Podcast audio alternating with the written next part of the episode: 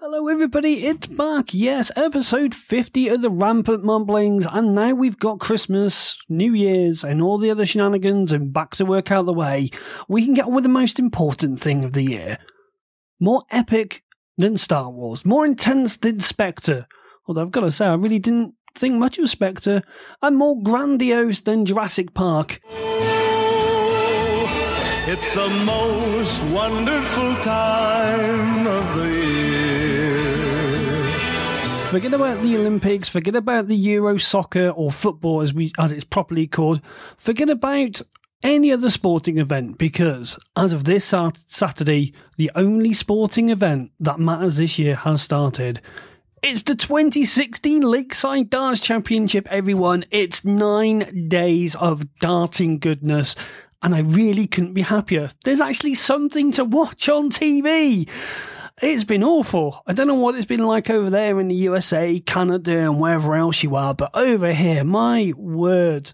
And it was made all the more worse because at the time I had a TV guide app to review, which is going to be coming up later in this show.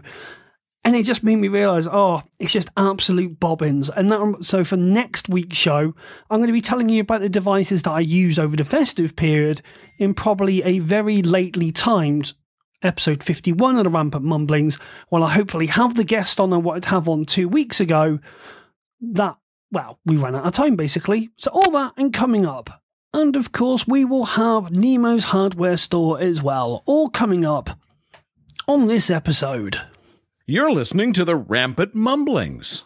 So somehow I've managed to reach episode 50 of this show, and I never sort of thought where I'd go or what I would be doing when I started back in episode one. But I do remember that back in my first ever show, and I'm not sure if I published it, it might have just been on the rather excellent Latched Up, I had a bit of a rant about the Fitbit Charge HR. Now, it wasn't the device I had an issue with, it was more the fact that the device cost about £65, but the cable cost £15. So I had a bit of a rant to say, well, everyone thinks that Apple have overpriced cables. Take a look at everyone else. It wasn't so much it was the it was the, the price of the cable that annoyed me. It was the fact that there were none in stock. Anyways, I found my cable, but somehow I managed to lose my Fitbit in the last two months. So my good lady partner decided for Christmas she would get me a new fitness device, quite handy, and so she got me the Garmin Garmin, I should say, Vivo Active. The Garmin Vivo Active is a multi fitness sports tracking device thingy, and it will track things such as running, biking, swimming, which is great because it means it's waterproof, walking, and golf. And it's when I saw golf, it made me wonder how much of this device was conceived by people who actually do sport, and how much of it was conceived by a bottom line. And it was when I put it on, that's when my worries started to become a bit more realised. But before I go into this, I do need to say that all the opinions on here are obviously mine and mine are subjective. You may love this device, but for me, well, we'll go into that in a second. So let's start with construction. If I had to sum up the construction, I would say it's very plasticky. It doesn't have that tactile feel or sense like the Apple Watch does. And I know I know they're two different devices, but they're close enough and they're competing against each other in some ways that it's really not hard to make the comparison between the two. Apple might have coined the term fluoroelastomer or whatever it is, but I've got to say, it feels comfortable. It feels like it's going to break in, it's going to become more supple. Not so much with the Garmin. The strap is that thick, for me, it feels like I'm wearing a shackle, and despite it having many, many notches to adjust to an almost infinitely sized wrist, I can't get it to fit properly on my wrist at all. It always just feels like, well, I know it sounds daft having something on your wrist, but it's a noticeable having something on your wrist. Now, the good news is it is waterproof and the touchscreen is fairly scratch resistant so far. I haven't had a scratch on it yet, but uh, that's obviously going to happen. And it is a very utilitarian, rugged sort of device. If anything, it sort of reminds me of those 90s Casio watches you used to get with a rubberized strap. Although those, those straps were rubberized and actually felt sort of okay maybe I'm looking at it with a bit of uh, rose tinted glasses. But you know what I mean? It felt like something you don't mind having on your wrist. Yet with the Garmin, it just feels stiff and unforgiving. Now, granted, if you're going to be going swimming and running, you do want something that's substantial, but I just sort of feel like they've maybe gone overboard with it. The clasp that sort of keeps the strap in place, so when you adjust it to the wrist, I don't know the actual name of the bit that I'm supposed to uh, call it by. That's actually one of the old style ones, and I've actually noticed that when I'm typing, it tends to grate more on my keyboard than, let's say, a certain other sports device watch that I've been trying recently. And the little buckle that goes around the end of the strap to keep the, the flap, the strap from flapping around as well is just all very big. Now, granted, this might just be me and uh, being a bit whingy, but it just, overall, it just doesn't feel comfortable. The screen itself, I think, is an OLED screen. I should go and look this up. And it's not bad. It's big enough. Uh, around the side, though, at the top to the bottom, you've got about, I would say, a 7 mil border. And on the left and right side, I'd say you've got about a 3 to 4 mil border. So, although the screen looks quite big in the press shots and all the reviews, it really, really isn't. On the side, you've got the button to illuminate the screen, and that's all it does. It just illuminates. That's it. And then on the right hand side, you've got another button to control your activities. Now, it was after two runs that I decided that I wasn't going to base this podcast on this watch. And I'll tell you for why. Because both times I've trusted it with my data, it screwed me. It's ruined my run. Now, I know this sounds a bit stupid, how can you get put off by a device on your run? And the answer is when you start running, or at least in my case, you get very focused. The smallest sort of upset really does sort of throw you off at times. Not all the time, but when it comes to losing your data, then you really do start to throw the toys out the pram, as is what's happened with me every single time I've used this blinking device. In fact, I'm actually going to pause the podcast and go and get my Apple Watch back on just out of, well, sheer frustration. Especially coming from a company that you would think are quite big in the sort of world of sports devices, especially given the Amazon reviews. Also, especially given the price point. I've just had a look now on Amazon. So, the Garmin Vivo Active with heart rate monitor. The heart rate monitor isn't built in, it's one of those things you have to wear around the chest. It's around about $230 or £175. The next competitor that I found, which I'm also reviewing, is the TomTom Spark. Now, this also has a built-in GPS like the Garmin. It also has a built-in heart rate monitor that the Garmin doesn't. It also has one extra feature that you can pair some headphones with it, although we haven't managed to successfully do that yet for some weird unbeknownst reason. So you can actually run with just a watch, listen to music and track your runs, which is all I really want to do. I don't want to carry my phone with me granted, it's good to have it as a security device, but you know, you just want to go out there and just think, watch, headphones, running, go. So the TomTom Spark is about £175 here in the UK, and again, you could pick it up for around about $230 from Amazon. And as always, the links are in the show notes and on essentialmac.co.uk. Click on the Rampant Mumblings link at the top. And of course, we've got the Apple Watch. Now, the sports edition can be picked up for about £230 or about $259, but you can get them from Target at Best Buy at a lot lower price. So you can see there the competition is out there, and if you're going to be in a competitive field, you got to make sure you don't do stupid, stupid things. And of course, the Apple Watch doesn't have uh, a Bluetooth, um, sorry, not Bluetooth, a GPS monitor in it, but you can take your phone. But so it kind of wins, it kind of loses, but it's more multifunctional. If I had the inclination, because I just don't like this watch so much, I would tell you about how barbaric the notification system is on the Garmin compared to the Apple Watch. But I'm going to save that for another show. Big hint, another show. More on that later, maybe. So, what is it that's got me so wound up 50 shows later? Well, the other day I was going for a run and you start your run by pressing the button on the side, selecting running, and waiting. The GPS rate kick, the GPS thing kicks in, the heart rate monitor kicks in, and away you go. Halfway along the route, I need to tie my laces up. I didn't turn on auto pause, I'm trying to avoid that. And before you know it, there's other people coming along wanting to say hello to me and Happy New Year. So I decided to press the stop button on the side of the watch. Important word there stop, not pause. Now, what happens when you press this button on the right hand side is that it stops the run. And about five seconds later, it pops up over the screen. Press to resume on the top half of the screen. Then in the bottom left, you've got a trash can, and on the bottom right, you've got a save icon. Now, this is on a touch screen, so you've got to be very, very careful here not to touch the wrong thing. It's good news if you touch the trash icon because it will say you, you touch it and then it pops up a new window saying, Are you sure you wish to discard this? Yes or no? Brilliant! I'm not actually going to actually delete things, and if I want to delete them, I can. However, where it screws you and why I'm not happy is if you press the save button, boom, it's done. It's saved. There's no, are you sure you finished? Are you sure you want to save? Are you really, really sure? It saves it dead. So what happened with me? I was running along, trying to be like a professional runner, or at least getting rid of some of the Christmas weight. Pressed a button on the side of the watch, and I thought, ah, I'll be a bit clever now. These devices are made to be intuitive. You shouldn't have to look down at them. Surely I can run just by tapping the button again. And without looking, I pressed the button, missed the button. My finger must have slightly hit the screen, and the next thing you know, 1.3 miles through my run, I'd saved it. That's annoying. Incredibly annoying.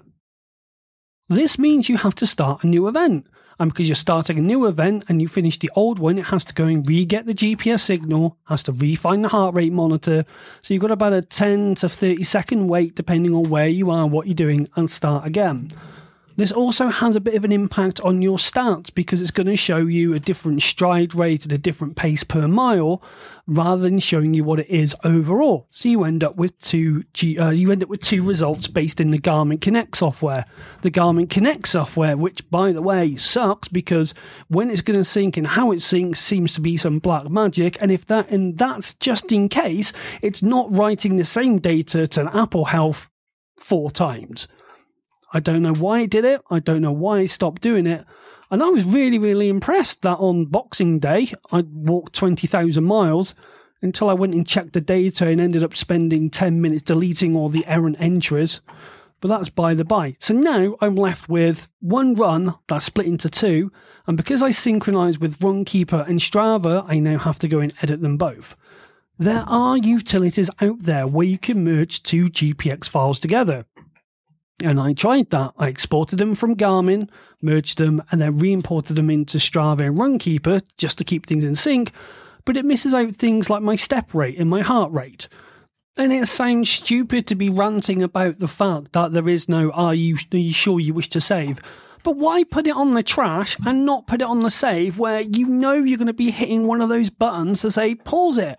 Now, yes, I could go on to auto pause, but I don't want to because, as far as I'm concerned, our auto pause isn't that reliable uh, because it takes a little bit of time to get going and not get going. And I'd rather know what I'm recording and what I'm not recording, but that's just my personal preference. Now, in case you didn't think that was annoying enough on the subject of data, let me give you one more source of annoyance. I walk quite a bit. I probably walk about five, six miles a day with the two Labradors up on the airfield or around the beaches. And sometimes I just want to record it just to see how far we've gone, the elevation, or just for something for giggles, really. So over to the Garmin. Select walk. Wait. GPS kicks in, as you'd expect it to, and go for a walk. Get back, you know, finish the walk, press stop, wait for it to sync. Brilliant, no problem at all. Garmin Connect shows me all the data I need to know. Then you go into Runkeeper or Strava, only to find the run isn't sorry the walk isn't classed i'll give it away then. Only to find that the walk isn't classed as a walk for some reason it's decided to sync it as a run. And again that doesn't help because if you have a training plan in your runkeeper or strava or whatever fitness app it's going to screw that up because it's going to think you've done extra training when you haven't. You've just been walking. So as you can tell i'm not a happy bunny This is why I made my earlier comment about you have to wonder how much of this was designed and conceived in a boardroom on a spreadsheet and how many people are actually involved with the making of the device because surely this could not have got past someone who actually uses this. Now, I have gone ahead and I've gone and looked around for solutions, and the Garmin forums are a bit of a mess. And no, it's to me, a device like this should be intuitive. It should be simple to use, especially when you're running. Could you imagine what this would have been like if I'd had this device doing this to me on a half marathon? It's just completely soul destroying on a 1.3 mile run, let alone a half marathon. Speaking of which, someone had the great idea on New Year's Day to think, oh, I know, I'll set myself a challenge. I'll run a 10k race at the end of January. Stay tuned for how that's going to go.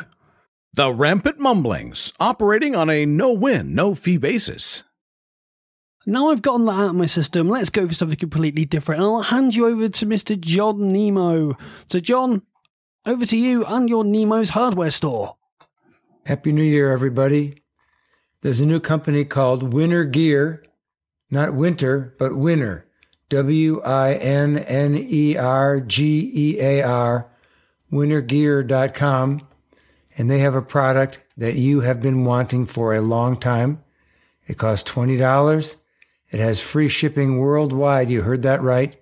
Free shipping anywhere in the world. Comes in a bunch of different colors. It's well constructed. And it is a cable, a micro USB tip at one end and a USB 2 flat plug at the other end. What's the big deal? The big deal is the name. Get ready for the name. The name is Mic Flip, fully reversible micro USB cable. It's a stretch to say it's fully reversible. What it means is that the micro USB tip can be put in either way, like a lightning tip. So you know how you're always putting in the USB cable, the micro USB, the wrong way first. And you can't always put it in the second way first if you get my drift. So this way you don't need to worry about it. Here's what it sounds like. It doesn't matter. The flat part, the standard USB part, has to go in the way that it typically does. But the micro USB part that's very small and finicky and hard to get just right can go in anyway. Well done. Winner Gear, thanks for sending us a review sample. Hope you sell a zillion of them and hope you ship them to every country in the world. Something else that you can give yourself a gift for this New Year's holiday season. Spend about 45 minutes going through all of your boxes and crates and compartments and drawers and automobiles and closets and get rid of all the stuff you're not going to use. If you haven't used it in the last year or two, you can get rid of those Firewire 400 cables. You can get rid of all those 40 and 60 and 80 gigabyte drives that you're not going to use anymore. All of your zip drives, all of your old speakers and headphones that you're not going to ever use anymore. Any of that stuff, all the batteries and the cables and the chargers, any of that junk that's just collecting dust around your house, get rid of it. I've got a nice pile of it over there in my office, and I'm going to spend a little bit of time tomorrow getting rid of the rest. Take it to Goodwill, donate it, put it on Craigslist, give it away. Don't try to sell it. Just take it to your user group. Take it someplace where somebody will use it and not just toss it into a landfill. So give yourself a gift of space with a little bit of investment of time. You'll feel good, and whoever lives with you will be really appreciative of the extra space that you've given to yourself. A couple of recommendations if you've got some time to enjoy some entertainment, some adult entertainment. This is definitely not safe for work and it's not family entertainment. Two shows that I can recommend personally, two short series from Netflix. First one is called The Honorable Woman, and we will have the links and I'm going to do my best to get a link from Mark so that you can see this in different countries because I know Netflix links are a little bit specific to the country, but I will help you find it. It's called The Honorable Woman. It's a very serious political family drama. Highly recommended. One of the best things ever on Netflix. And another one totally different called Magic City, whereas The Honorable Woman is set in a contemporary time.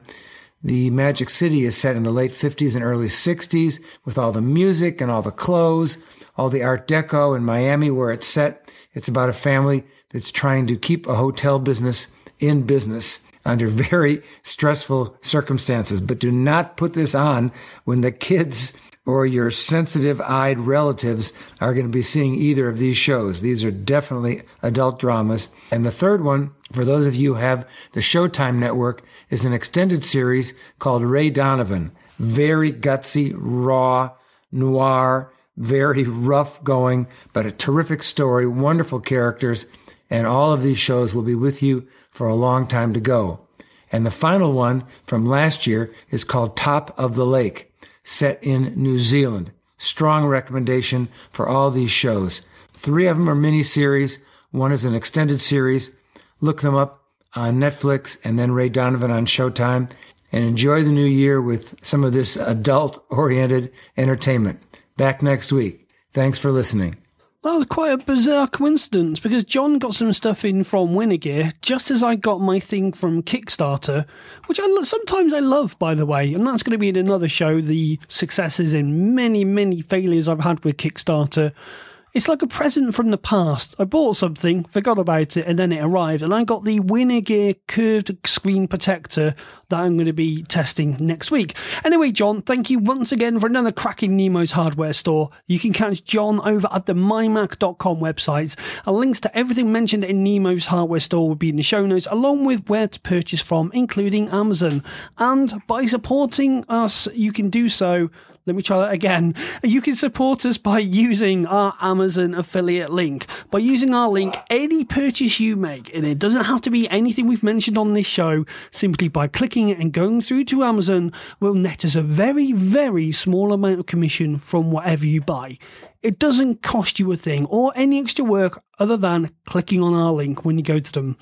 There's no extra charge added on top to help donate to us. There's no tick box. There's no selection. The price isn't bumped up at the checkout. All you have to do is check out in normal. So if you do a weekly, daily, monthly, or whenever shop at Amazon, please, please, please consider using our link. As it's a New Year show, I thought I'd do one of my reviews, and I've just finished reviewing the MyLupo Bluetooth find-in tracker for Android, iPhone, phones, and tablets. That's their title, not mine. Anyways, the Lupo is a device made in Britain and it's a device that attaches to, well, your keyring, your bag, or anything else you want to attach it to. I've even want to attach one to my slippers because my dog keeps stealing them in the morning. Now, last year I had one of these little key fob tracking devices in for review, and my main criticism of it was it looked more like a child's toy than a serious gadget, but thankfully the version 2 has addressed all of these points in a much smarter and sleeker looking gadget. It's about the size of a 50 pence piece for us here in the UK, or I'm guessing a dime in America. I should go and look this up. But it's really, really light and doesn't take up any space at all on your keyring. You're not going to notice any extra weight. The construction, it's made from plastic, but it doesn't feel creaky at all. And like I said, it weighs next to nothing. The good news is is that it does prise open with a little notch on the side and a small amount of force to reveal the PCB and the replaceable battery as well. So unlike these other tracking key fob device thingies out on the market, with this one you can actually replace the battery. Now I couldn't find an ingress protection rating to see if it's waterproof, but yet after being on my keyring for the last three months, it's coped, it's coped nicely with the odd splash of rain being dropped onto the floor, being dropped into long wet grass, and even one instant of another Labrador carrying it around in a mouth. If that isn't real world consumer testing, I don't know what it is.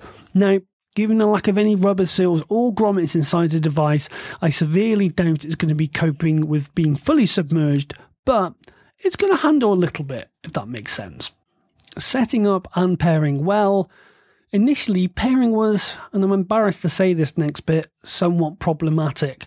Despite clicking on the dialog box to allow the app to communicate with Bluetooth devices, it steadfastly refused to connect to the Lupo. The device was flashing after holding down the button after three seconds, and it was making all sorts of indications it was ready to pair, but it wasn't. It was only after my third attempt uh, I realised I'd turned Bluetooth off turning Bluetooth on, unsurprisingly, well, it worked. Now, granted, this is a stupid mistake, but one perhaps that could have been sort of avoided with a dialogue box, and maybe there are going to be some people out there who aren't going to realize you need to have Bluetooth on. Once it's connected, you can give the Lupo a name, its color. So if you want you can name it car and leave one in your car. You can name it bag and carry it around with you so you can easily identifiable. You get where I'm going with this. The settings are sparse but functional within the app itself. You can enable two-way communications between your iPhone and the Lupo. So if you lose your phone or your Lupo, and providing you've got one or the other, you can press a button so it will let the other one start beeping. That's been quite handy. You can also enable or disable distance based alerts. So if it goes out of range and you don't know about it, it will trigger an alarm on your phone. But bear in mind, it doesn't override the phone silent mode, but it will still vibrate. So that's one thing. And if you want to, you can also turn off map tracking within the apps. If you want to save your battery life and turn off the GPS from within the Lupo, oh, you can do. However, pay attention to the map bit coming up in a moment. As with devices like this, the first thing I always do is check the range. Now, going to the mylupo.com website, remember this will all be in the show notes, it didn't give any information about the range. So off I went to my local airfield. Now, I chose this because it's an ideal location because there's no interference, it's a flat land, wide open space, so it's got the best possible chance of succeeding. To test the range, I set the Lupo down on, a, on the floor and walked away from it in a straight line. I kept an eye on the iPhone app, and when it told me I was out of range, I put down a marker, walked back, got it back in range, and repeated for about 10 times. On average, it was hitting about 15, mi- 15 miles, 15, that'd be impressive, 15 meters before going out, um, going out of range. Indoors in my old building with incredibly thick stone walls, which is still standing after all the floods and winds that we've had, it was anywhere from about 5 to 10 meters. Now, on the app, there's no middle ground to let you know how far, how far away you are from the device. It simply tells you it's close by or out of range. Now, this is something that many other apps and many other devices of this sort do. So, I'm not leveling this as a criticism towards Lupo, but more maybe it's a restriction of trying to work out how weak the Bluetooth signal is. I think I've seen it before in a device from Elgato where it had a bit of a range detection on there, but I need to go back and uh, revisit that. Responsiveness. Now, as I said a few moments ago, you can set up location based alerts. So when you walk out of range, how quickly does it let you know you're either in range or out of range? Now, when I was walking out of range, it seemed to do it more or less bang on 15 meters every single time. Coming back into range, it was a lot of lot lot shorter and i reckon it would come back into range and update the status within about 2 to 3 meters of the lupo this isn't too bad because I've tried other devices in the past that have been so, so slow to update. When you find it, you're, or you're trying to find it from its last known location, you can just simply walk straight past it. And so much so that even if you're walking at a normal pace, you can walk past it and go back out of range before the app or the device has had time to do something sensible. However, the status updates on the app itself are, well, they're inconsistent, I suppose is the best way to describe it.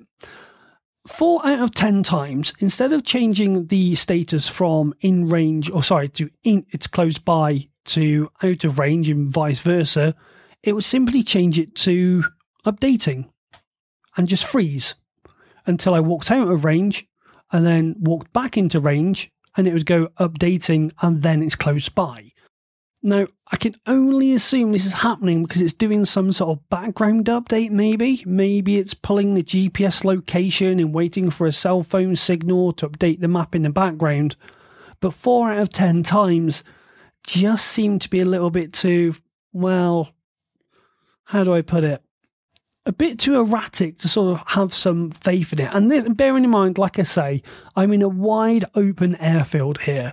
There's a five star signal, five bar signal, I should say, and a full GPS lock. So I'm not quite sure what's going on there.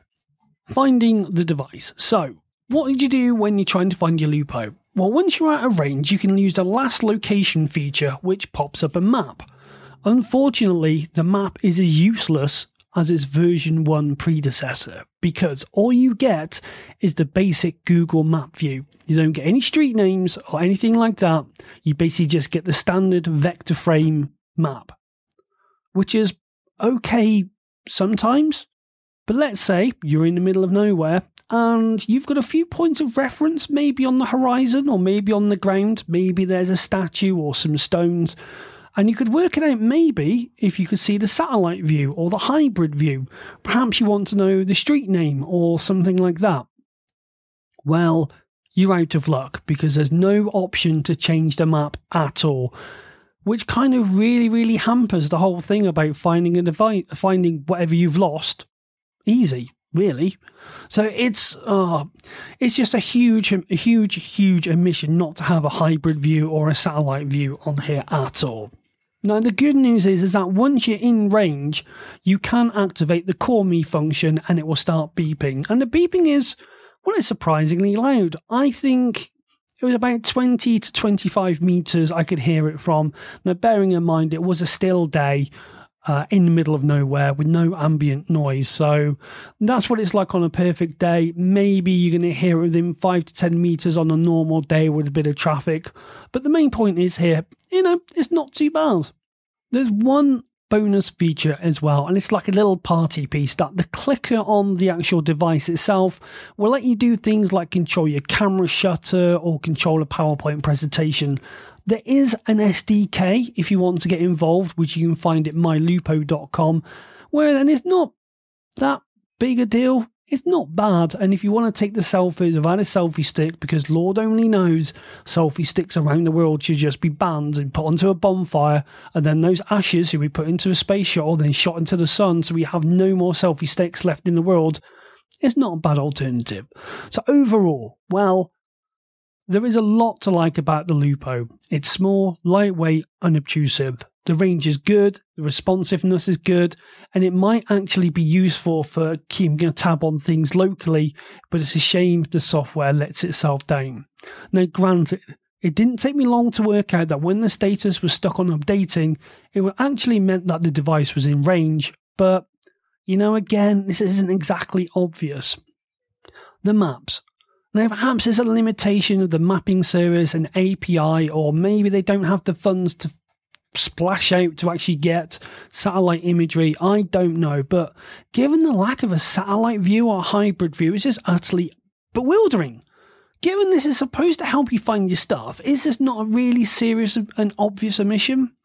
Anyways, with that in mind, I'm going to give it a 7 out of 10, and this quite easily could have been an 8.5 out of 10 because it's one of the better tracking devices out there. It doesn't bother with all this social media stuff, although there are a few elements to it. It just concentrates on doing a basic job and doing it well. But like I say, it just lets itself down at the final hurdle. And you know what? I think that's as good as point as any to call it a show. As always, you can see all the links for this show over at essentialmac.co.uk and click on the Rampant Mumblings link on the top of the page. If you want to get in contact with the show, me or John, you can do so via the Essential Mac website or follow me on the Twitter at Ocean Speed. And finally, if you've got this show through iTunes, share the love, or even better, leave us a review. We've not had a review now for this show since September last year. And I can say the word last year now. So come on, someone out there has got to feel the love and is going to take the plunge and is going to write a review and leave it. And we read out all the reviews on here. So if that isn't incentive enough, I don't know what is. But seriously, I hope you enjoyed the show. It's a little bit rushed this one because I'm already behind and I've got one more episode to do today. Hopefully, next week I'm going to have a guest on that will tie in with what John said about content not being available in every area. And I might even have a show that's in association with. But stay tuned on that. So, anyway, no matter where you are, what you've been doing, I hope you had a wonderful festive period. I hope the slog back to work hasn't been too bad.